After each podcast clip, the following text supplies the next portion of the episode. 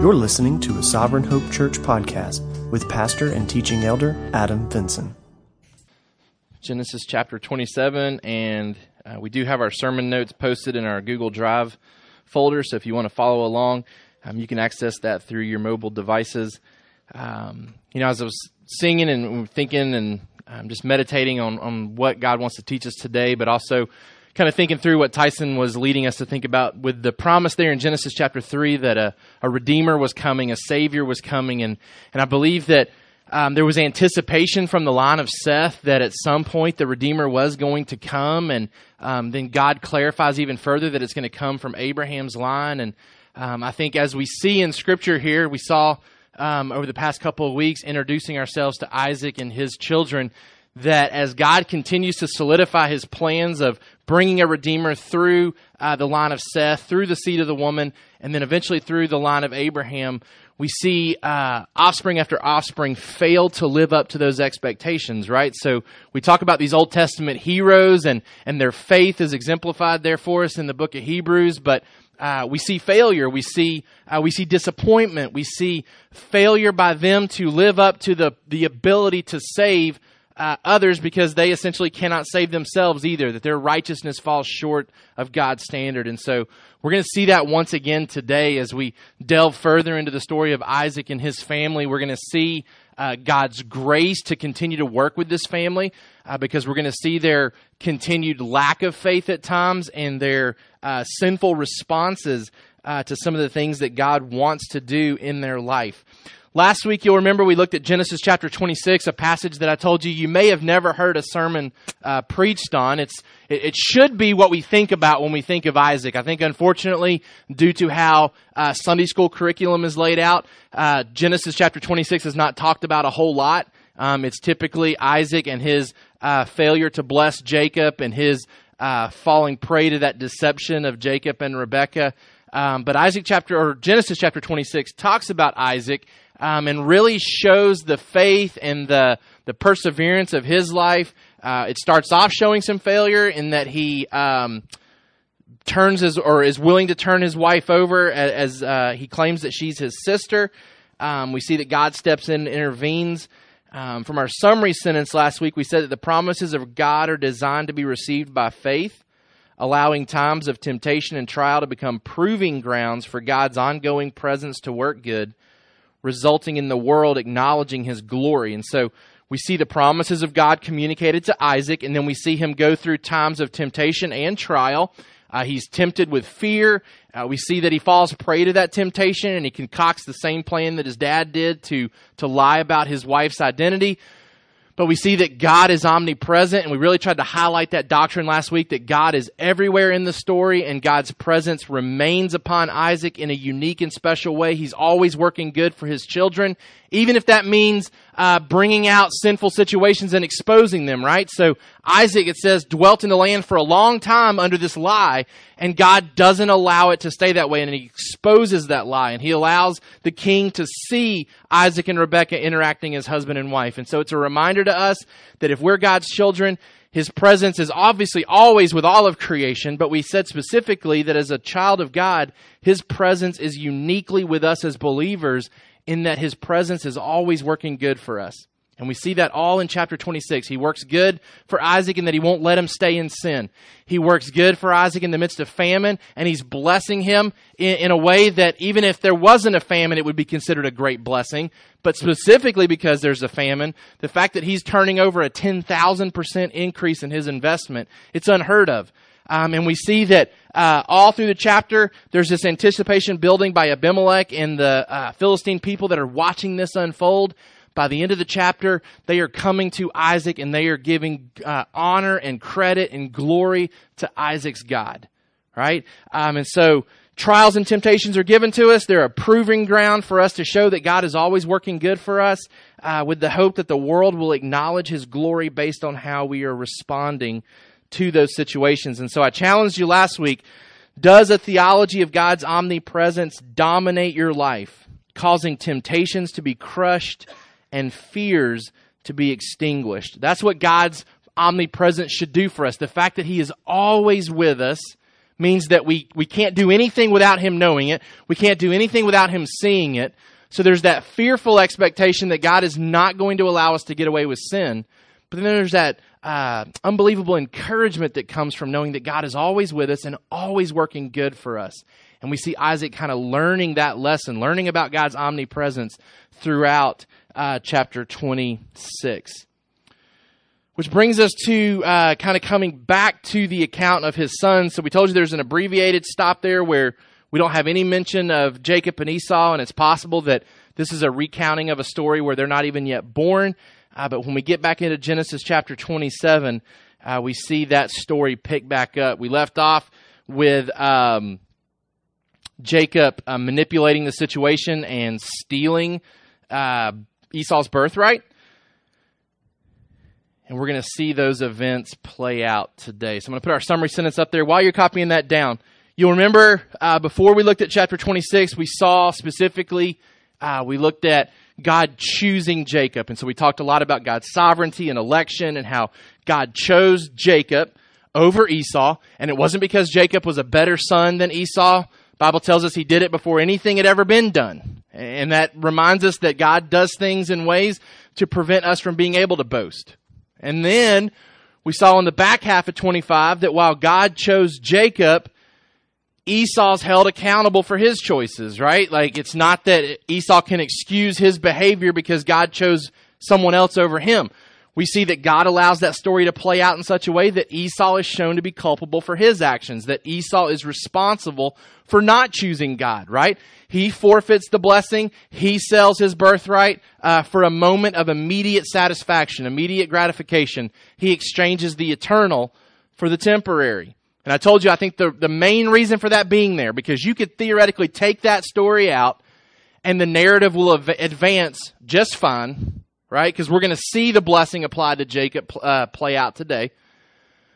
But I told you, if that story's removed, you come to Genesis twenty-seven, you read about Esau and, and him losing the birthright because Jacob is deceptive. And you could easily walk away from this chapter saying, Esau is completely taken advantage of. It's unfair that Esau doesn't get the blessing. Jacob is a schemer and he's evil and he's deceptive.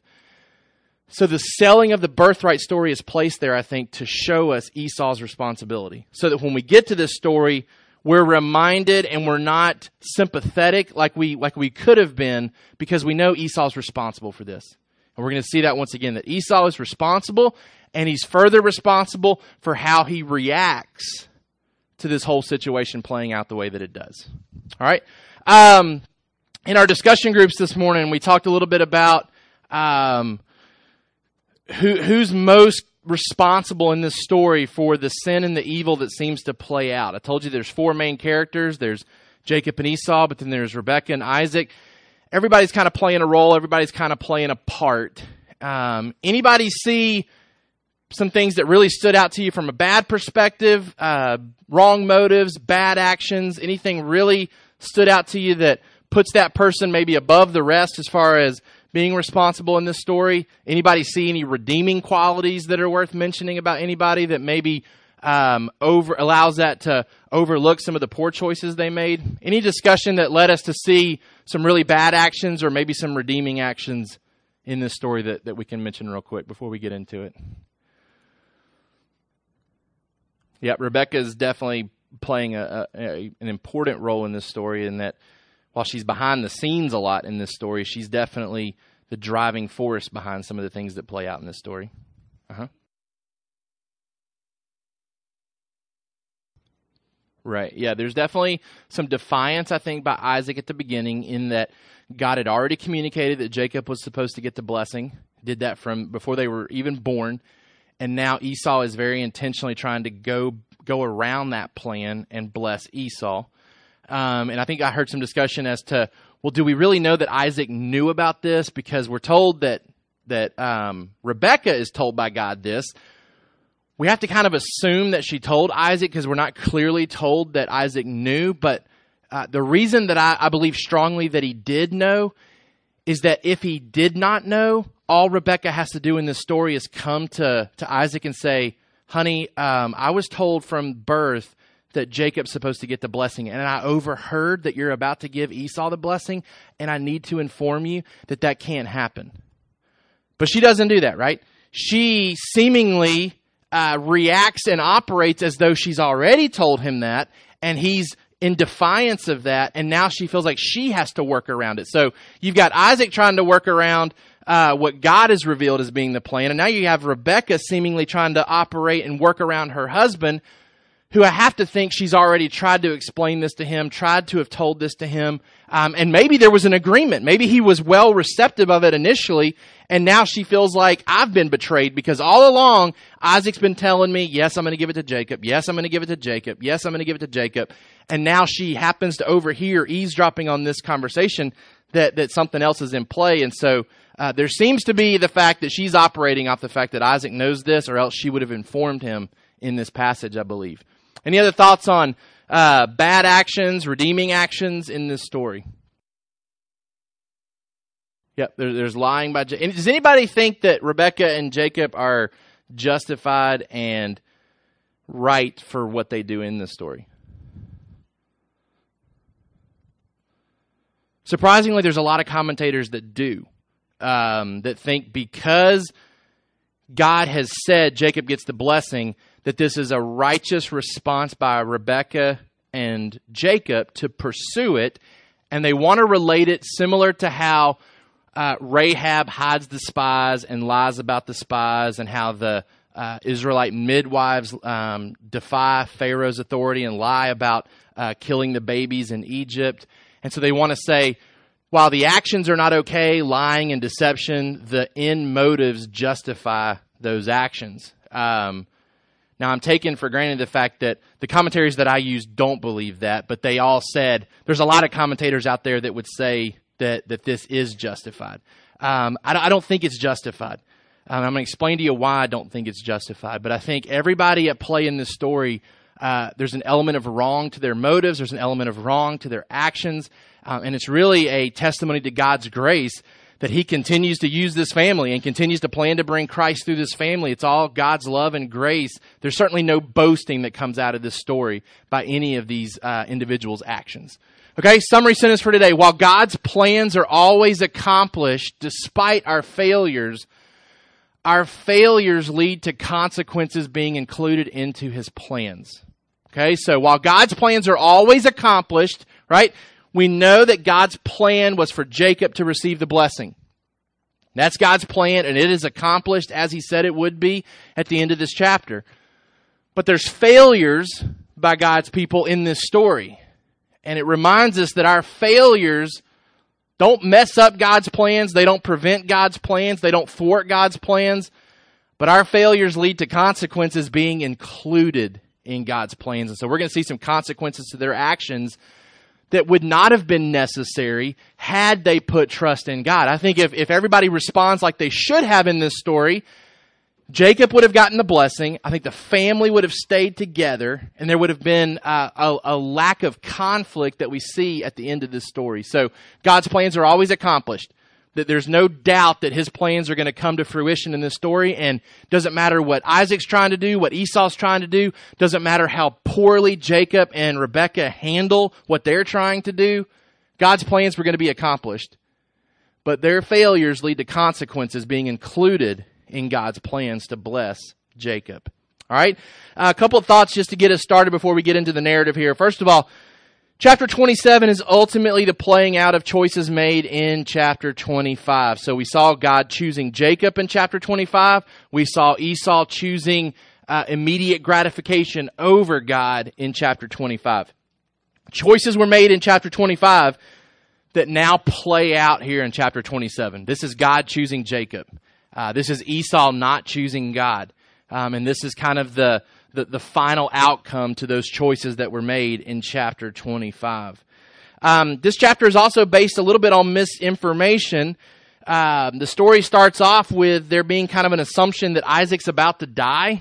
Um, and depending on which dates you're using, he lives at least thirty, if not eighty more years after these events. Um, and so it's kind of a, a misdiagnosis. He's got some troubling Um, symptoms and some consequences of some things that he's dealing with health-wise, but he continues to live. And so it, it seems to be that he's on his deathbed and he doesn't have long to live, and he's kind of rushing around trying to put his things in order, but he actually ends up living uh, for a lot longer. Um, and then I think it's also interesting to see how this healthy marriage becomes unhealthy in this chapter. Think about it. We we had a recipe for what should have been a God-honoring marriage prior to this chapter.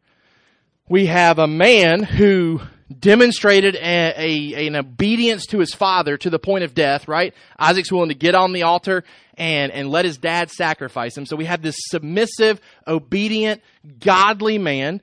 Then we have this submissive, obedient woman who responds to God's leading and says, I'll leave my family and my country and everything to go marry a man I've never met, and really steps out in anticipation of what God wants to do in their family. So you've got godly man, godly woman coming together. They're trusting God in the formation of their relationship.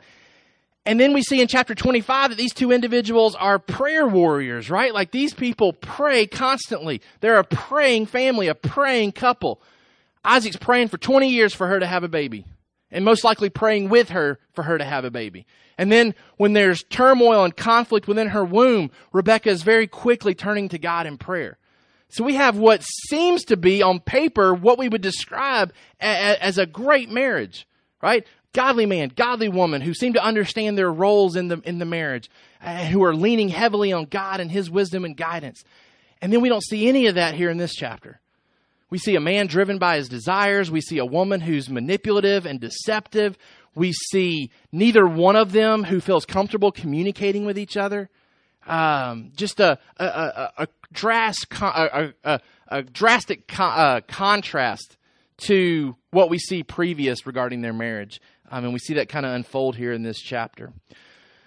God's plans are always accomplished, but our failures get included into his plans when we step out of his will. First point I want to make in our notes this morning: family tension is created when God's will is set aside for man's will. Family tension is created when God's will is set aside for man's will. And this, this should be just a universal truth. It's not directly applied to this chapter alone. This is for any family represented in here today. If you set aside God's will for man's will, then tension will arise between you and your spouse, between you and your kids. It's guaranteed to happen. And it certainly plays out in this chapter, but it would certainly play out in the lives of any of our families if we're willing to set aside God's will for man's will. We're going to see this uh, be the case for all four of these main characters. In Genesis chapter twenty-six, right here at the very end, before we get into twenty-seven, I intentionally left out these verses from last week's sermon because I believe they probably are better suited to be in chapter twenty-seven, because Esau's marriages are discussed, and then this passage kind of closes out with there being a concern about Jacob's marriages. And so he's he's sent back home to find a wife, much like Abraham sent a servant back to find a wife for Isaac. So these marriages kind of bookend the story that takes place in between. So we're going to start by looking uh, at the end of chapter twenty-six, verse thirty-four. It says, when Esau was forty years old, he took Judith, the daughter of Beri, the Hittite, to be his wife, and Basemath, the daughter of Elon, the Hittite, and they made life bitter for Isaac and Rebekah. And we can see right off the bat that man's will over God's will leads to tension, and it leads to bitterness. This is contrary to how the rest of the family was operating, right? Um, Abraham married from his people. Abraham was very intentional. Remember, at the end of his life, I am not letting Isaac marry any of the women around here. We're going to go back home and get somebody that comes from our people, um, and, and brings Rebekah back to him. And then we see Esau disregarding that. And we'll touch on that a little bit more um, as we get into it. Um, when Isaac was old, starting in verse twenty-seven, his eyes were dim so that he could not see. He called Esau, his older son, and said to him, my son. And he answered, here I am. He said, behold, I am old. I do not know the day of my death. Now then, take your weapons, your quiver, and your bow, and go out to the field and hunt game for me, and prepare for me delicious food, such as I love, and bring it to me so that I may eat, that my soul may bless you before I die. Family tension is started here because Isaac sets aside God's will for his will, specifically in the fact that he is led by his appetite rather than God's promises. He's led by his appetite rather than God's promises. As you read through this chapter, you're going to find that uh, the term for savory meat is used six times in this chapter.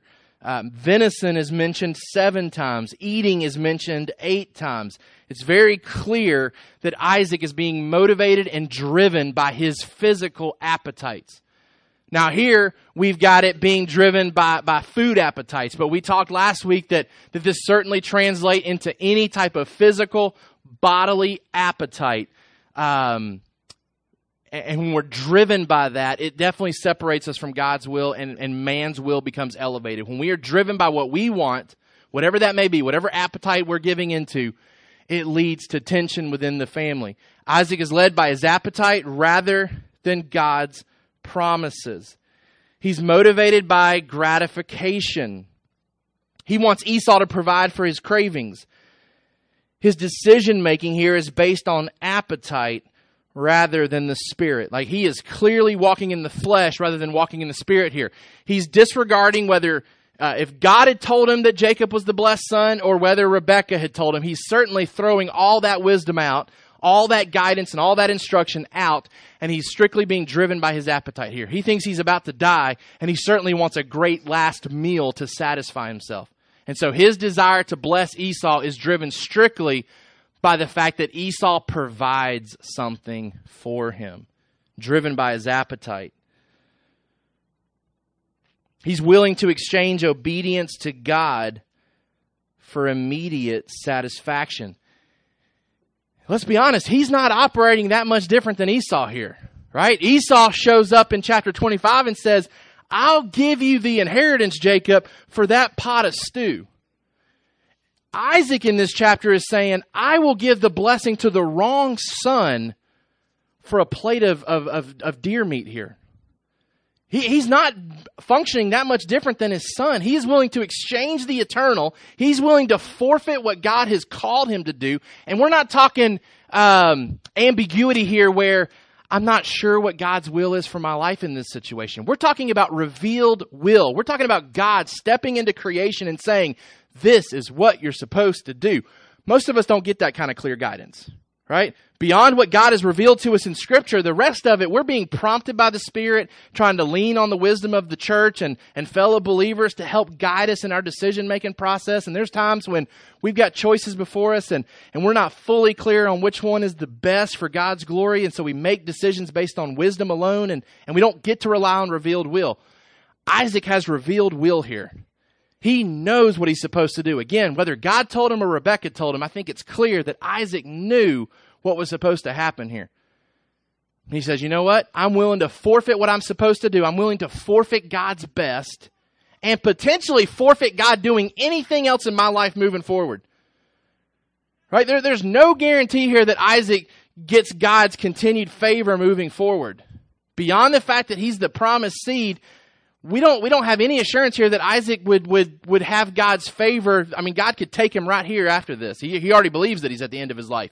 And the lasting legacy that he's about to leave here, if he were to die in the next few days, is I forfeited what I knew God wanted me to do for a plate of food. That's what he's willing to do. He's driven by his appetite.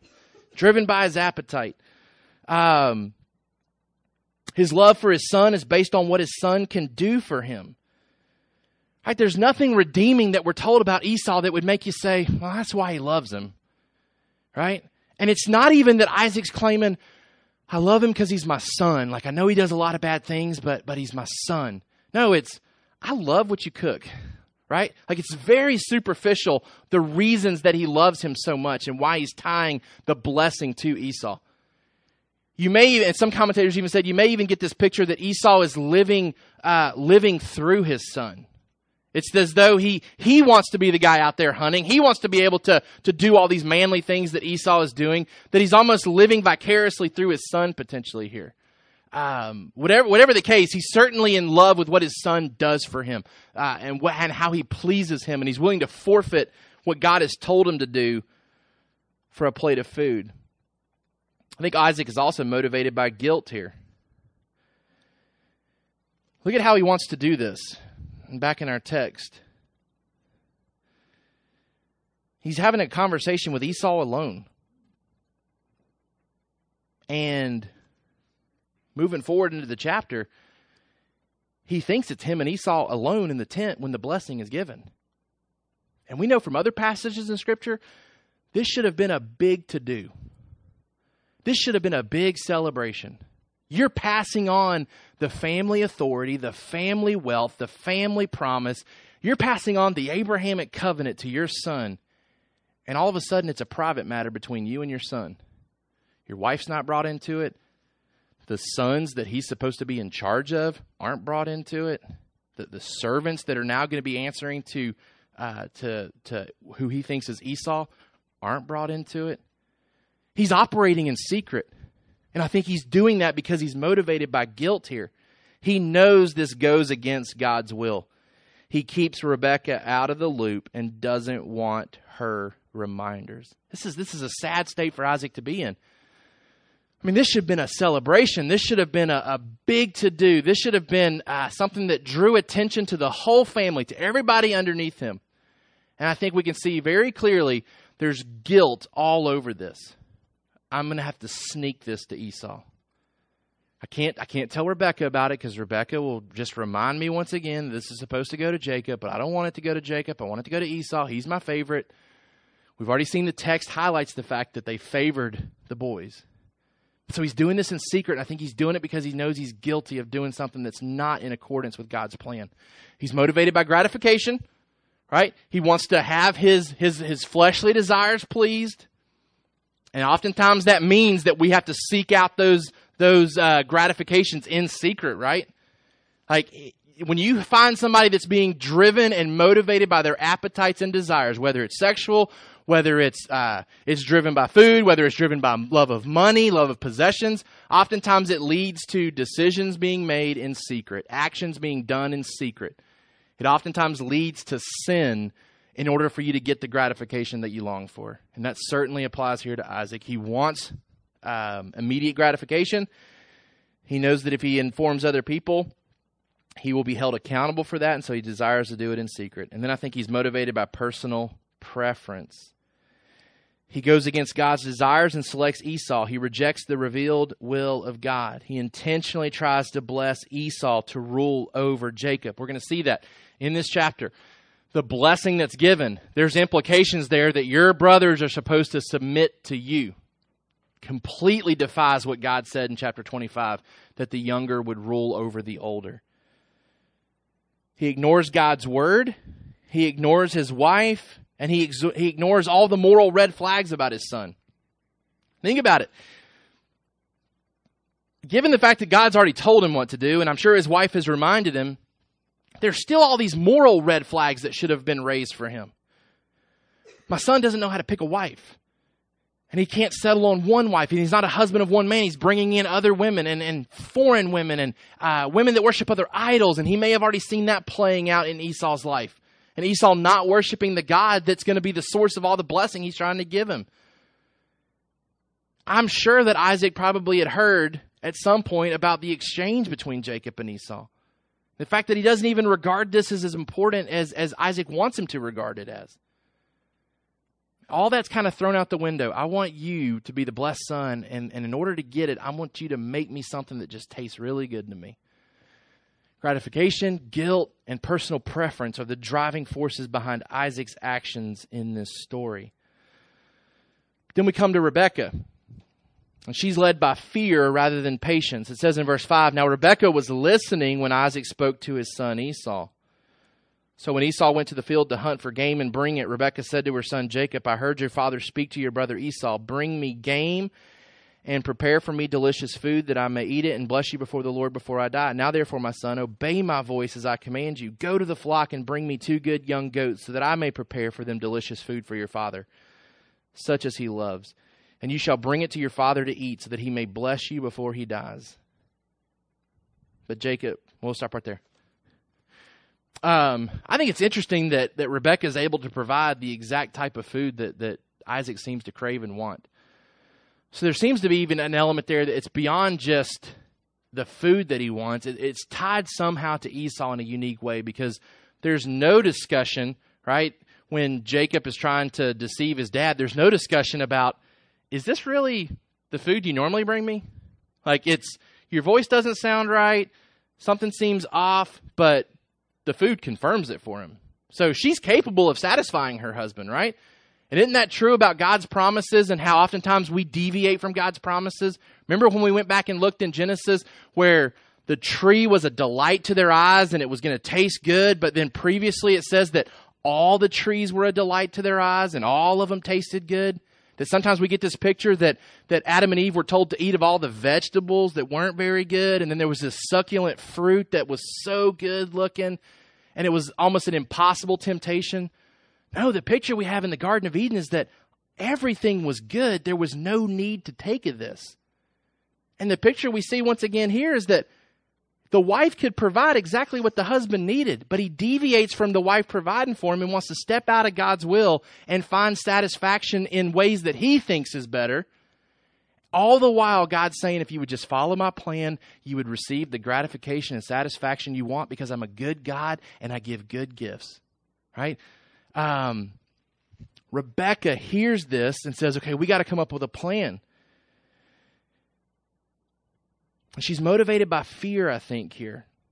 She acts like Sarah, who she never actually had a chance to meet, but she certainly follows after the example that she left. She wants to work things out her way, right? Sarah starts to panic because she's not had a child, and Abraham and her are getting old, and so she panics and says, okay, God's promised this, but I think he needs our help.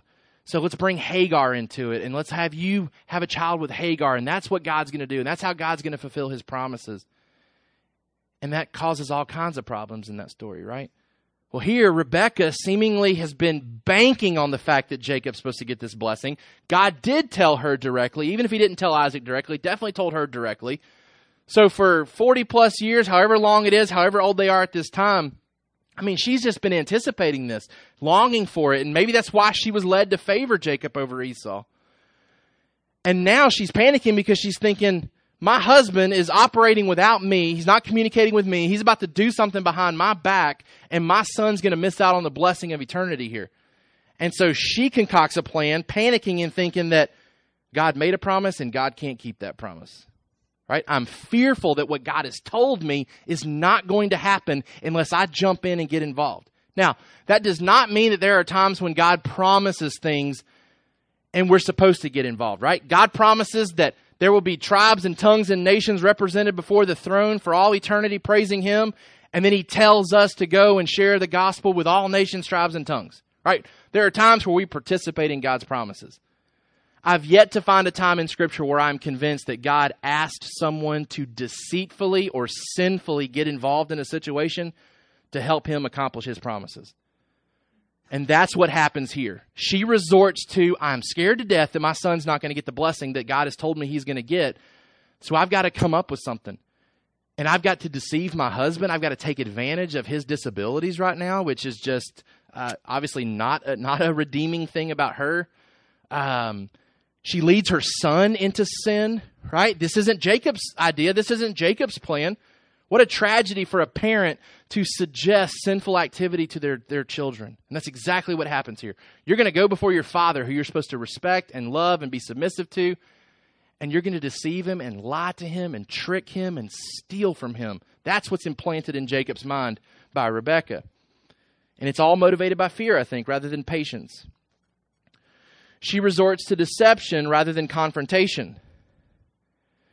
Rather than gently rebuking her husband, she schemes to steal. And we're going to talk about this more at the very end.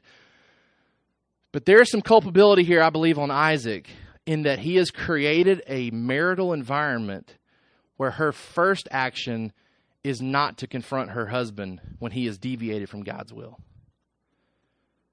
Right? She's made aware of it. And maybe even providentially by God, right? Rebekah seems to be in the right place at the right time all throughout this chapter to hear about plans that are going to be detrimental to the family, right?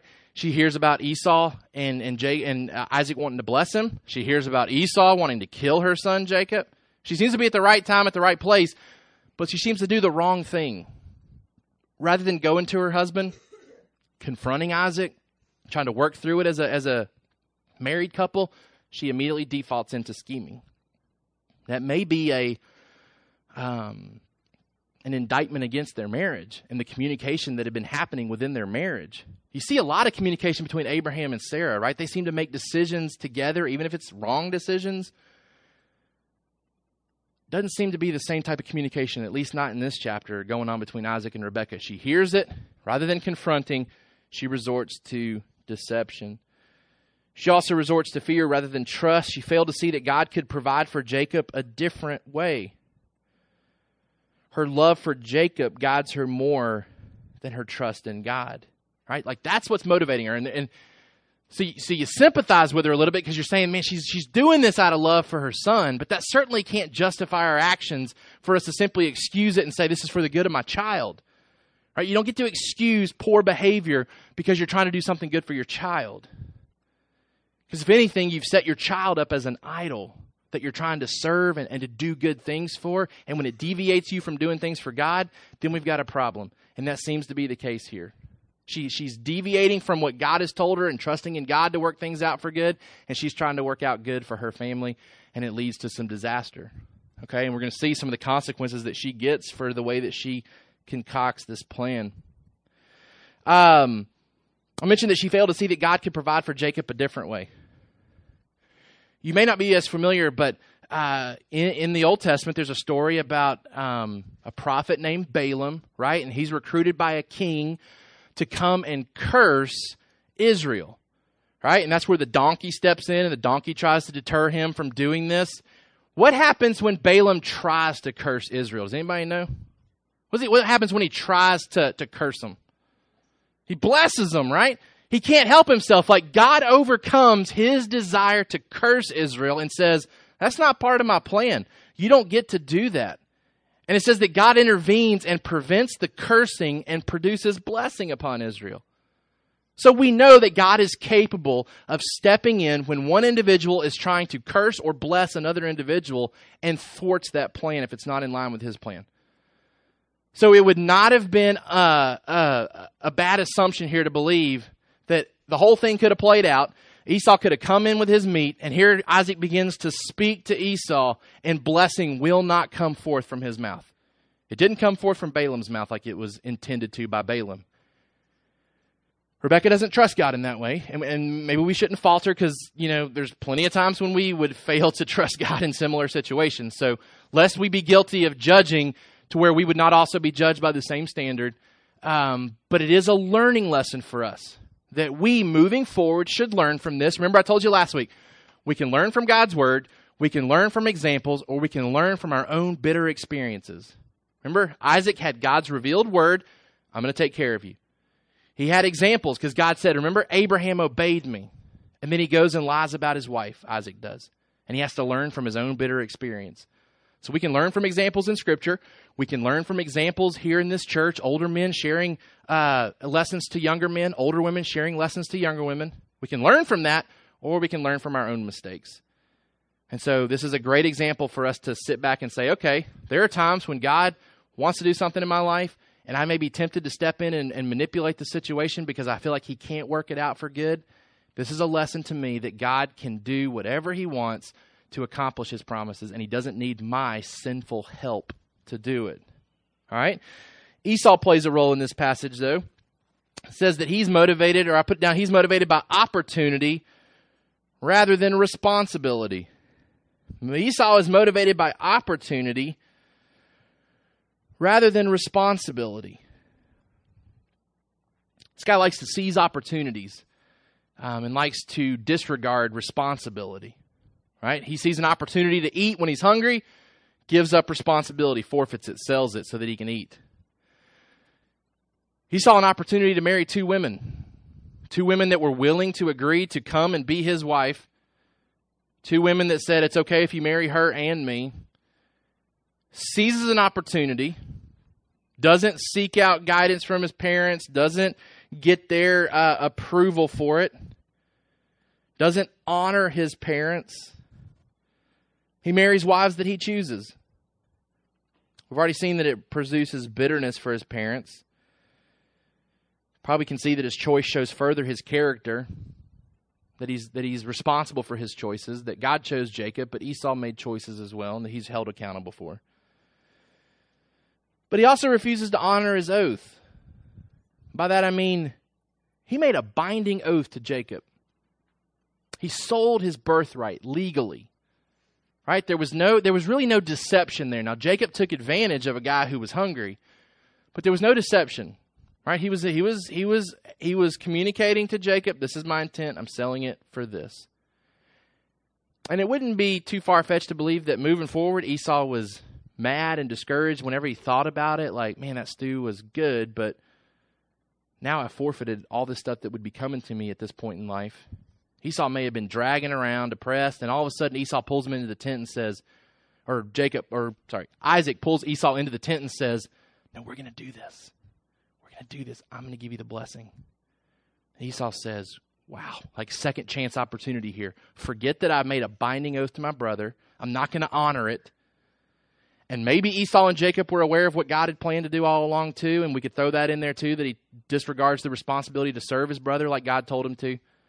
But he certainly doesn't honor his parents with the wife, with the choice of wife. He certainly doesn't honor his brother with the oath that he made with him. He is being driven by opportunity rather than responsibility. But then Jacob plays a role in this passage as well. We left off in verse eleven. It says, but Jacob said to Rebekah, his mother, behold, my brother Esau is a hairy man, and I am a smooth man. Perhaps my father will feel me, and I shall seem to be mocking him and bring a curse upon myself and not a blessing. His mother said to him, let your curse be on me, my son. Only obey my voice and go bring them to me. Jacob is motivated by pressure rather than personal conviction. This is more Rebekah's doing than Jacob's doing. His hesitancy is based on fear of consequence rather than moral value. So, lest we think that it's all Rebekah, Jacob likes the idea, right? He's not being forced to do this. He he likes the idea. Yeah, I want the blessing. It's it's technically mine. But if this is about to happen, I'm about to lose it, then I'm going to do something. I'm okay with it. But his hesitancy isn't based on, Mom, is this the right thing to do? Right? He doesn't say, Mom, maybe we should go talk to Dad and explain it to him that this is supposed to come to me per God. I'm not comfortable doing this to my dad. Like I'm supposed to be submissive to him and obedient to him. I'm not okay with tricking Dad. No, he's more concerned with the consequence. He says, Mom, if Dad finds out, I might get cursed rather than blessed. Like, I'm not convinced that we can pull this off. So his hesitancy is, is is more about consequence rather than moral value. So there's not really a redeeming response here by Jacob. It's more, I'll do this if you can convince me we can get away with it.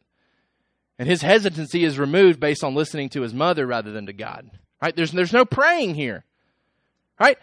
When we can't have a baby, we pray to God. When our baby doesn't seem to be going well in our stomach, we pray to God. And now when our kids aren't, The, the situation is not playing out like it should, they've abandoned prayer. We don't have any reason to believe that Rebekah went to God and said, God, what should we do here in this situation? You promised me this. You told me this. Guide me in how to respond to this. Nothing. Nothing at all. They, they, they immediately start to act the way that they think is best for the situation. And all four of them play a role in this situation. All four of them are motivated by ungodly desires. Family tensions created when God's will is set aside for man's will. And then number two, unnecessary consequences are experienced when we grasp for God's will. Unnecessary consequences are experienced when we grasp for God's will. Three points here. First of all, Jacob and Rebekah lose for winning. What did Jacob and Rebekah gain from this? From their whole plan, what do they gain from this? Well, Jacob gets blessed. But if we believe God's promises are assured, they already had that before the plan, right? They didn't have to do this. God had already assured them. So at the end of this story, they haven't gained anything. They already had it. Jacob already had assurance before he was ever born. And knowing the insight from Romans nine, before he did anything right or wrong, he had God's choice upon his life. And that is certainly not gained as a result of this story. They they lose for the simple fact of winning in this situation. They come out of it with Jacob having the blessing, but they already had it. But Jacob and Rebekah lose in this situation. How do they lose from it? Well, Jacob separated from his family, including his mom. We'll see more of this next week, but at the end of this chapter, they have to send Jacob away for fear that Esau's going to kill him. And Jacob doesn't come back until his mom is already dead. So a mom who loved her son, wanted what was best for him, wants him to get the blessing, she never gets to experience that getting lived out. She never gets to experience that. She has to send him away for twenty plus years. He goes back home and works with Laban and and then eventually makes his way back. And, and she's dead by that time.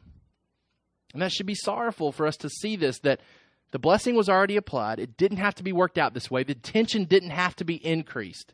She helps create the tension that forces Esau or causes Esau to want to kill Jacob and then has to uh, push her to lead him away to get him to safety. And she loses in this situation because she loses her relationship with her son and he's separated from his family.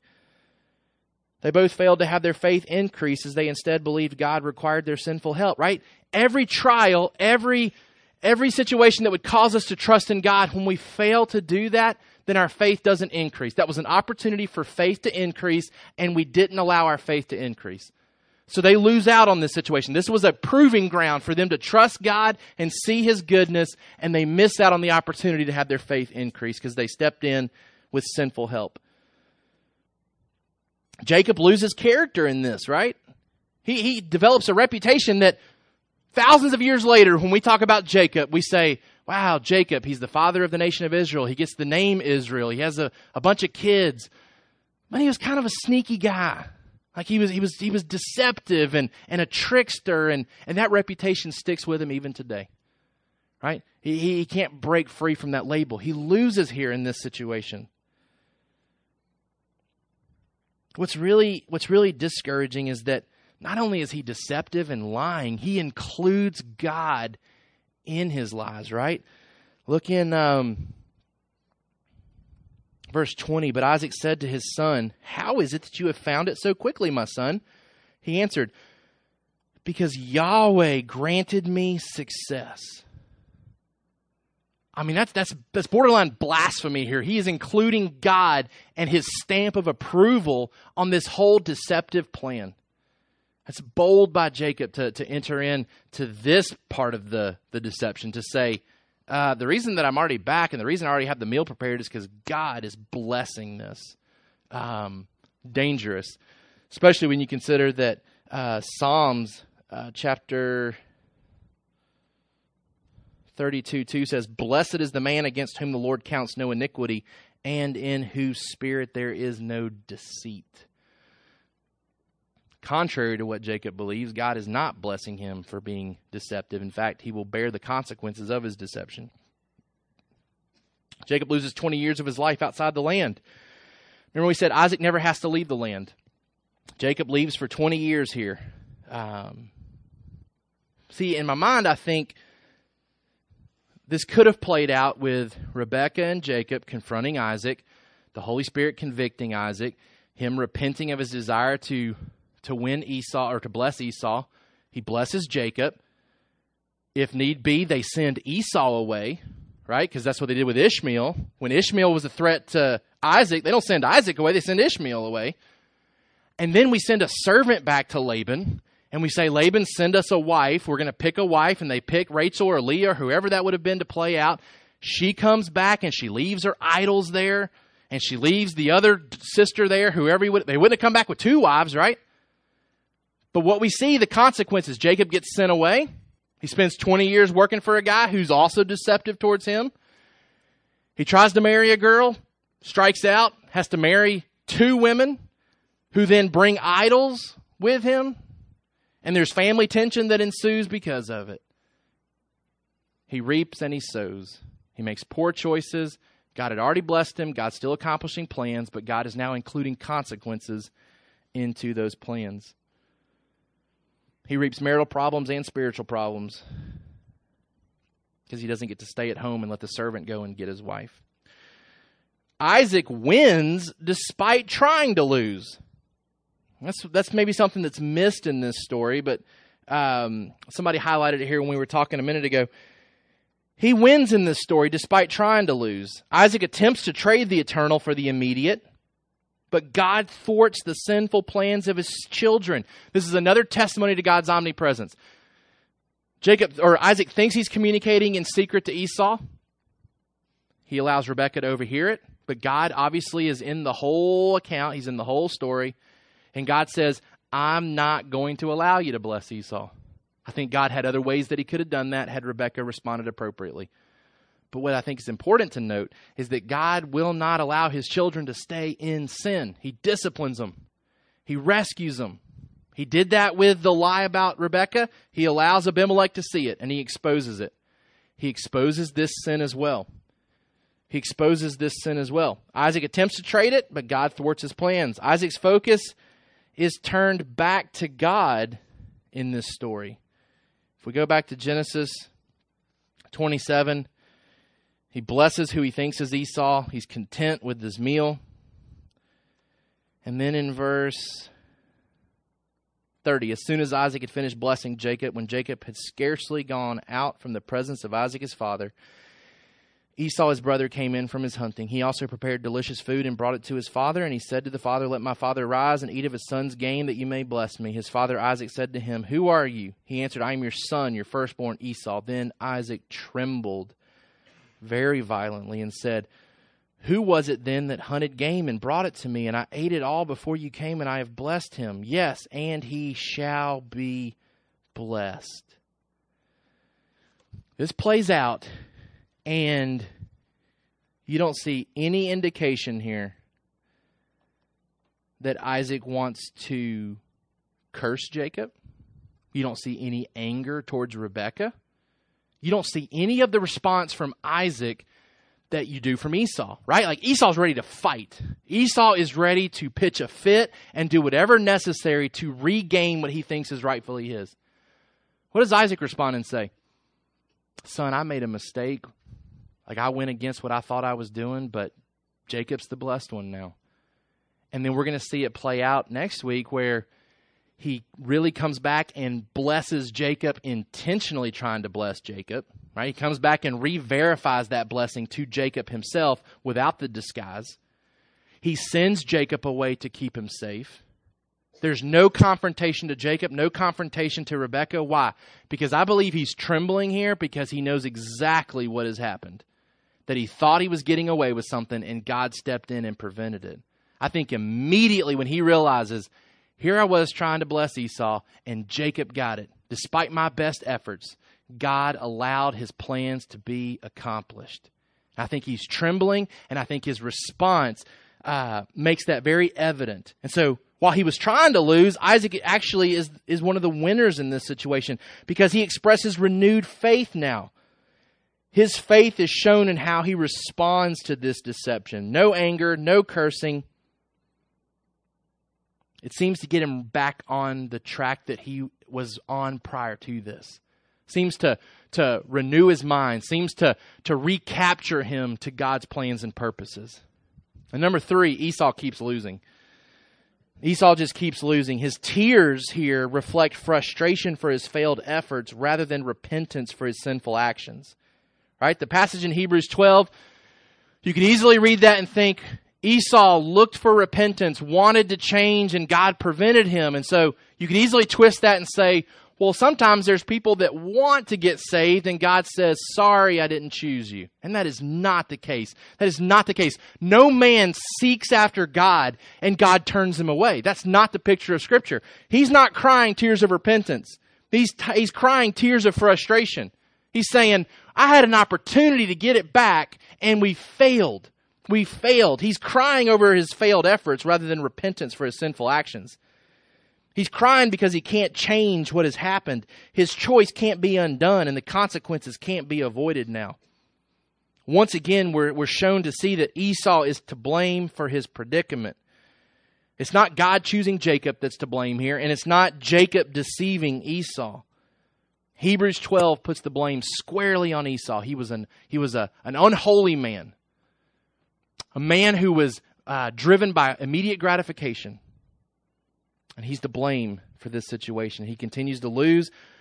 Shared with you last week, if you ever thought he was trying to repent, that's squashed when you see him respond and say, I want to kill my brother. I want to kill him. He's not repentant. He's angry at his efforts being frustrated. All right, application lessons, and we'll we'll wrap up here. First of all, God is determined and capable of keeping his word despite opposition and without a need for our scheming. Nobody can stop God's plans, and he doesn't need us to jump in and help him when our help is not godly. He's determined and capable of keeping his word despite opposition.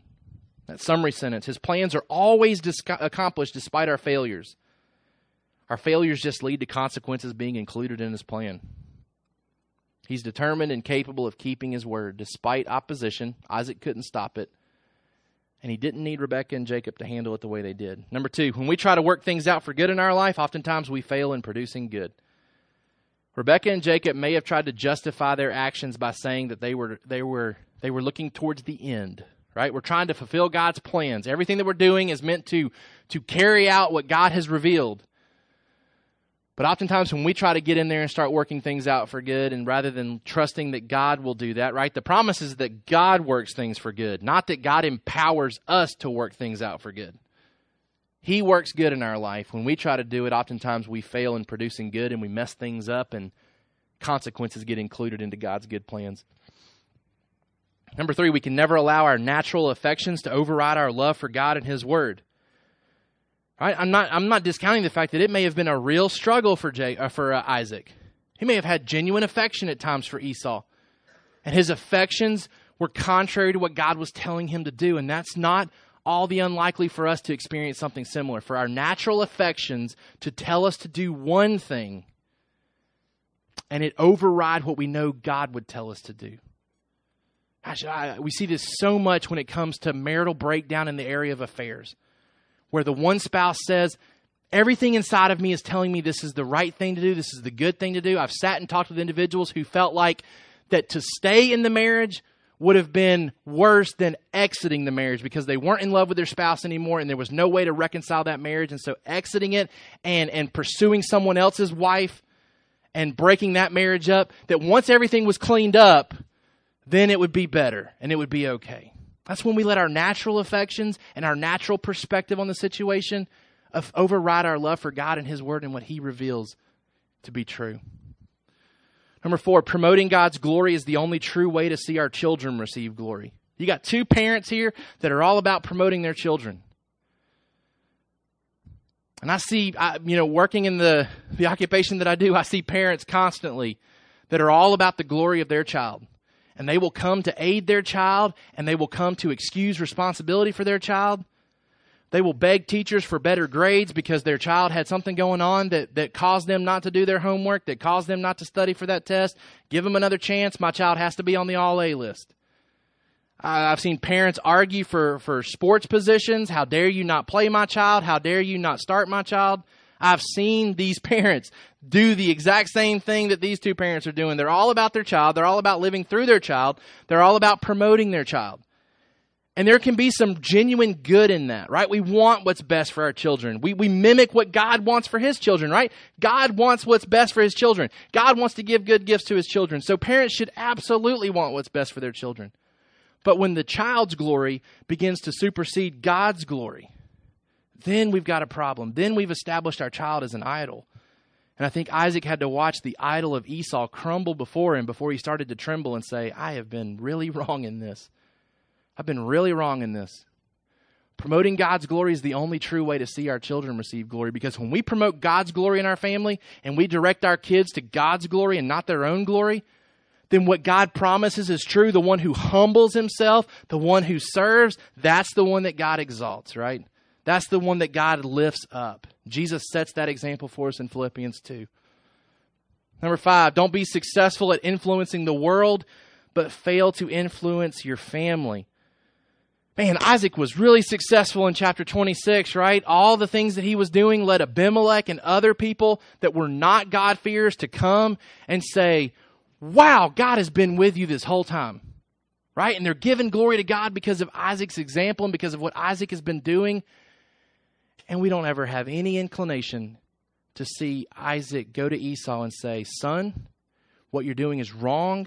The bitterness that you've caused our family is wrong. You're not to marry these women.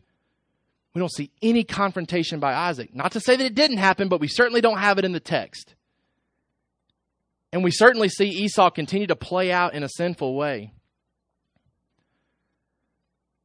You know, I don't want to be guilty of, of influencing this church, influencing my school, and failing to influence my family, right? If I'm more concerned about the discipleship of men in our church than I am my two sons and my daughter, then I've failed. I've failed, right? If I'm more concerned with uh, with uh, building our school for God's glory than I am our family, then I've failed. I don't want to be successful at influencing a bunch of other units and not my family unit. Isaac seems to have been successful at influencing people that were watching his family, but there seems to be a disconnect within his family. Number six, a healthy marriage requires an environment of healthy communication. I touched on this earlier. For whatever reason, the first option for Rebekah was not to confront her husband about his sinful choice. Man, this coming out of our, our marriage retreat this weekend, we were talk, we were talking a little bit about this in our guy session yesterday, just the difficulty within the marriage of how two people uh, who are with each other constantly, how they can uh, encourage sanctification between each other, right? And, and we were talking about the fact that we have accountability groups and we have men in our church, you know, in our context that speak in speak into our life and speak truth into our life. I certainly want to have an environment in my family where if I'm making a sinful choice and leading my family astray, that my wife can be comfortable to come to me and say, this isn't right. I don't want my wife to feel like she has to scheme behind my back and, and, and try to trick me or or re uh, recalculate me onto the right path. I, I hate the fact that Rebekah can't go to Isaac here and say, you're, you're wrong in this situation. Right? This is a clear thing, not a preference thing, a clear thing. You are being sinful here. A healthy marriage requires an environment of healthy communication. And number seven, for those that continue in sin, there is coming a day where no amount of tears will remove the consequences. This, this stands here and at us here at the end of this story as a reminder. You know, it's a reminder of perseverance, that we we persevere, we fight sin, that that's, that's what a Christian does.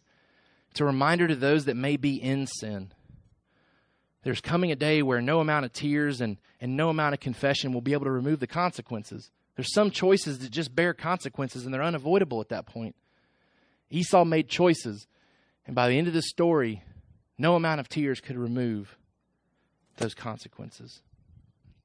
I want to read one passage in closing, James chapter three. I meant to read it with application number one. Uh, God is determined and capable of keeping his word despite opposition and without a need for scheming. James chapter three says,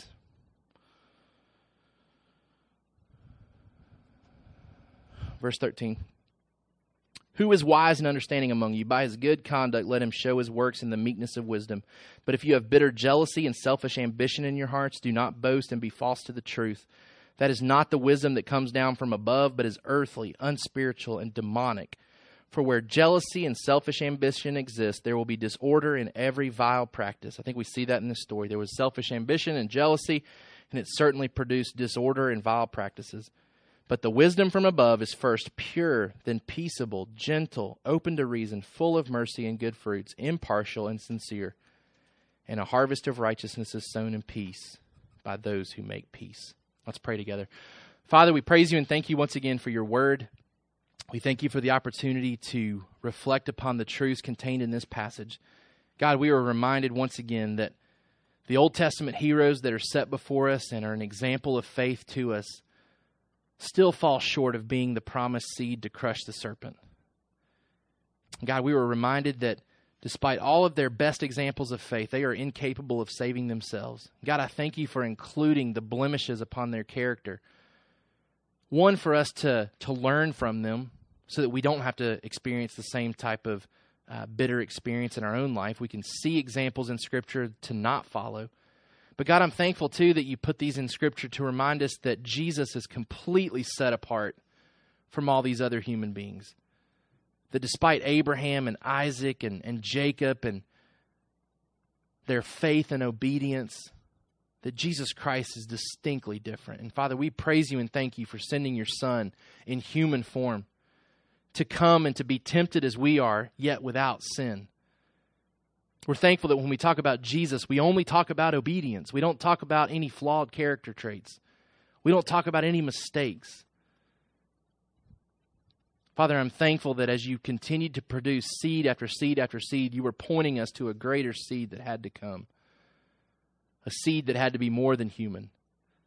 A seed that had to be God in flesh. And so we praise you and thank you for Jesus.